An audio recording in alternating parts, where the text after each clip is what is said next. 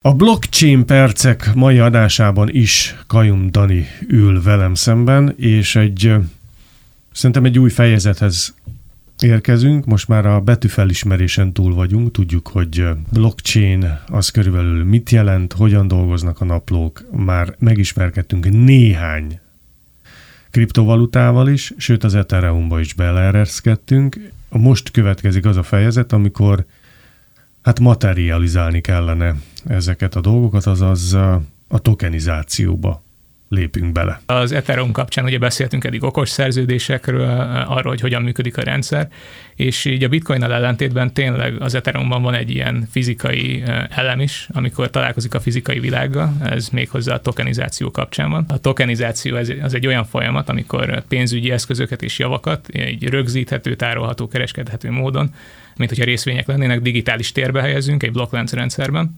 Szóval lényegében veszünk egy tárgyat vagy egy eszközt a fizikai világból, és így digitalizáljuk egy token formájában. Ez a token pedig általában ennek az eszköznek a tulajdon részének egy részét, vagy akár az egészét is jelentheti.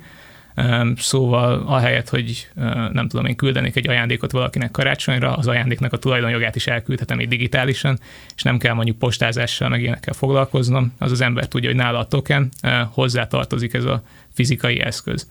Példát, példát, példát, példát, mondja példát. a hallgató a fejembe. Igen, tehát jó mondjuk az ajándékos példától eltérve, tegyük fel, hogy van egy ingatlanom, és szeretném egy értékesíteni. Házam. Egy házam mondjuk, igen. Szeretném értékesíteni, viszont azt gondolom, hogy ha minél több embernek adnék el belőle, akkor több pénzt szerezhetnék, mint hogyha egy embernek. Va, va, va, va. Azt mondod, hogy nem egy tulajdonosa lehet igen. Egy, az ingatlannak, hanem lehet több tulajdonosa is? Hát mondjuk Magyarországon törvényileg ez így nem működik, de e, Nyugat-Európában vannak erre példák. Igen? E, hogy e, fogom én ezt a házat szépen, és a tulajdonjogát azt több tokenre felbontom, olyan, mint hogyha valaki részvényeket venne az ingatlanból a házból. Tiszta. Akár ha szeretném, négyzetméterenként is árusíthatom, és akkor még könnyebb így. Miért jó ez a vevőnek? A vevőnek azért jó, általában ezek nem olyan emberek, akik tényleg szeretnének a házban élni, hanem olyan emberek, akik szeretnének befektetni az ingatlanokba.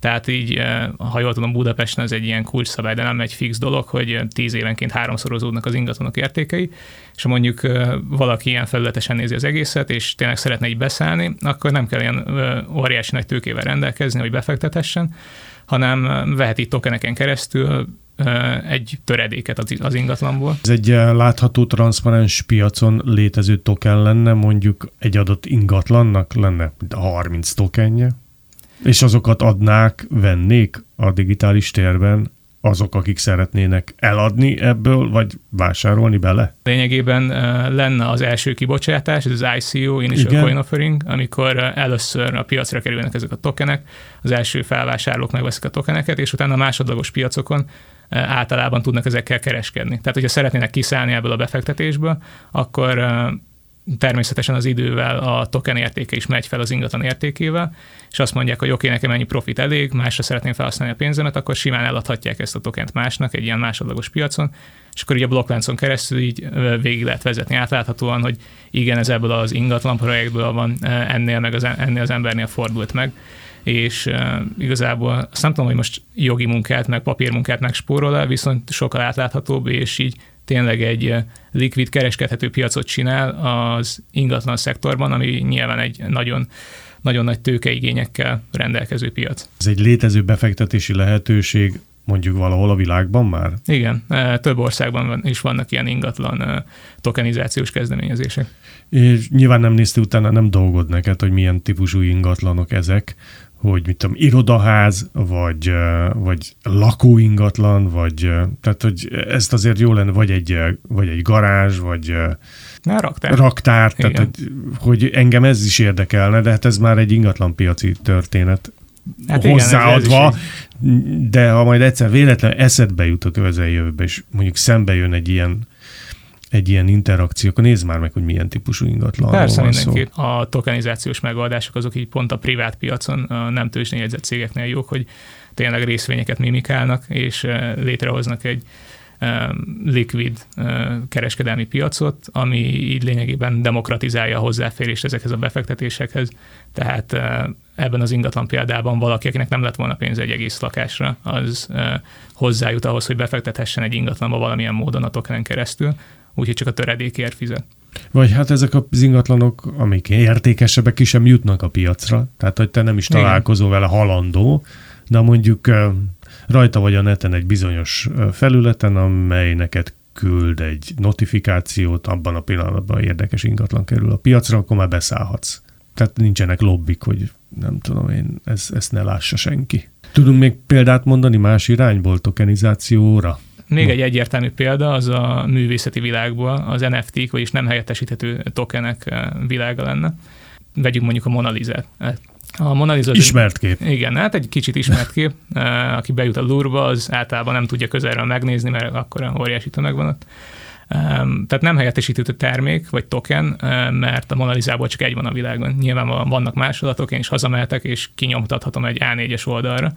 Viszont a lényeg a műgyűjtőknek és mindenkinek, hogy az eredeti alkotás, az eredeti művészmunka legyen valakinek a tulajdona, és az NFT-k ehhez segítik hozzá az embereket, hogy ilyen egyedi tárgyakat digitalizáljanak, tokenizáljanak, amikből nincsen másolat. Tehát, hogy tegyük fel, van nálam egy 50 forintos, én bármelyik másik 50 forintost el fogom fogadni helyette, Viszont, hogyha van egy, nem tudom, jubileumi alkalomból, vagy valamilyen alkalomból egyetlen egy darab 50 forintos érme, ami, amiből tényleg csak egyet gyártottak, akkor az már is NFTV, nem helyettesíthető zsetonnál tokenné fog változni mert abba, attól, szem, attól a ponttól, hogy csak egyetlen egy van belőle, én nem fogok elfogadni másik 50 forintos érmét. És ez ugyanígy igaz a műtárgyakra is, nekem, nekem vagy a befektetőnek igazából, csak az az egy kép kell, csak annak az egy képnek a tulajdonjogai, nem érdekel, hogy valakinek a neten megvan ugyanaz a kép PNG-be vagy JPG-be.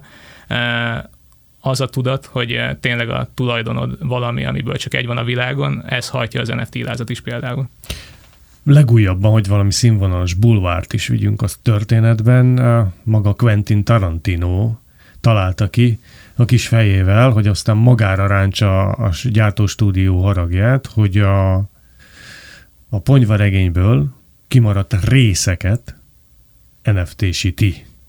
Tehát vannak olyan jelenetek, magyarul, hogy értsük, amelyek nem kerültek be a filmbe, viszont leforgatták, megvágta őket a nagy Quentin, Na ezeket lehet megvásárolni NFT formátumban. A probléma csak ott van, hogy Mr. Tarantino talán arra nem gondolt, hogy a jogászai, hogy nem biztos, hogy ő rendelkezik a jogaival ennek a, ezeknek a filmrészeteknek. Hát igen. Hallottál erről a sztoriról?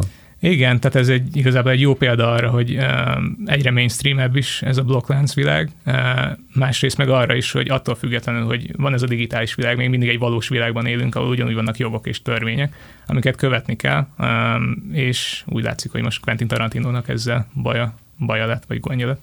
A másik, hogy bizonyos dalszövegeket NFT-sítenek, tehát a zenészek gyűjtenek pénzt, vagy maguknak vagy felajánlják az abból befél, befolyt javakat, hogy bizonyos dal szövegeket, itt a Bob Dylan egy-egy sorát, vagy van magyar zenekar is, aki NFT-síti a, a zene szövegeit, azt áruba bocsátja.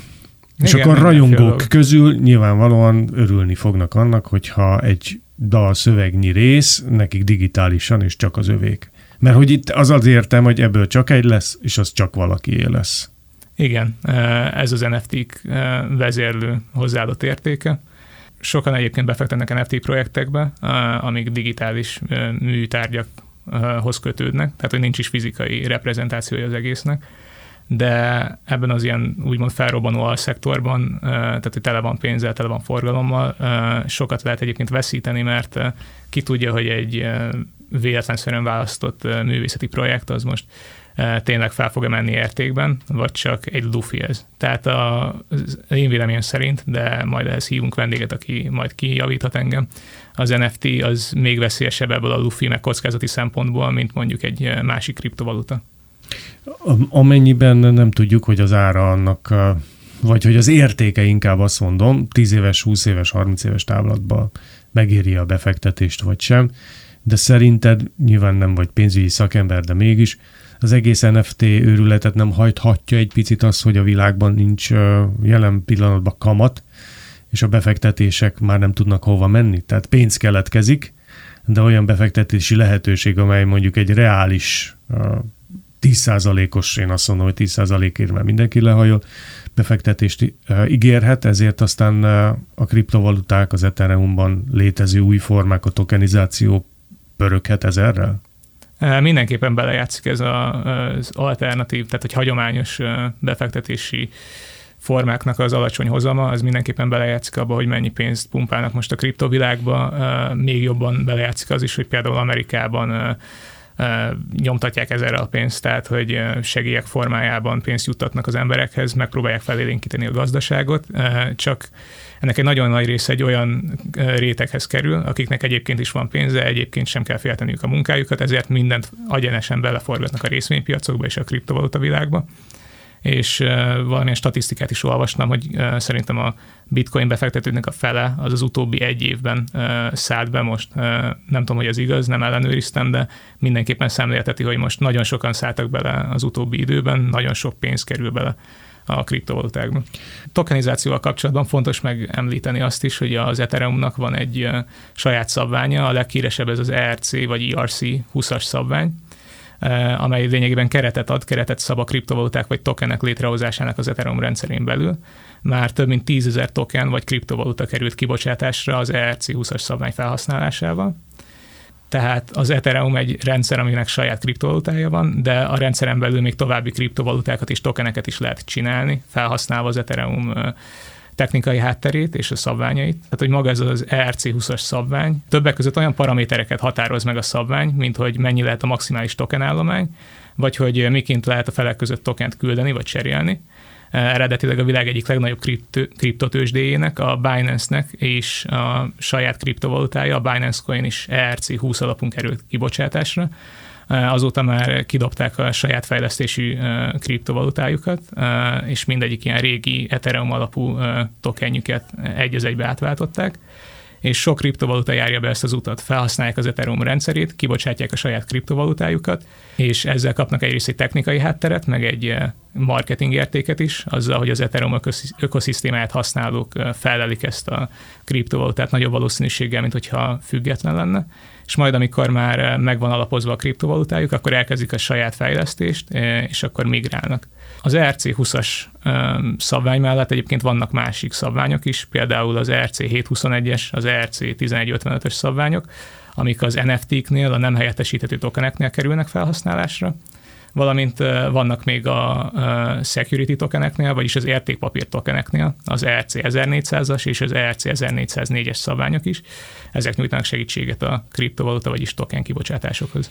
Ezt azért jó, hogy elmondtad a mai adásban, mert jövő héten majd olyan forrásokat, platformokat fogunk bemutatni, ahol mondjuk valaki neki állhat ennek az egész világnak, és, és belekerülhet a klasszikusba. Úgyhogy Kajum Dáninak köszönöm szépen, hogy itt volt, jövő héten folytatja blockchain percekkel. Köszönöm.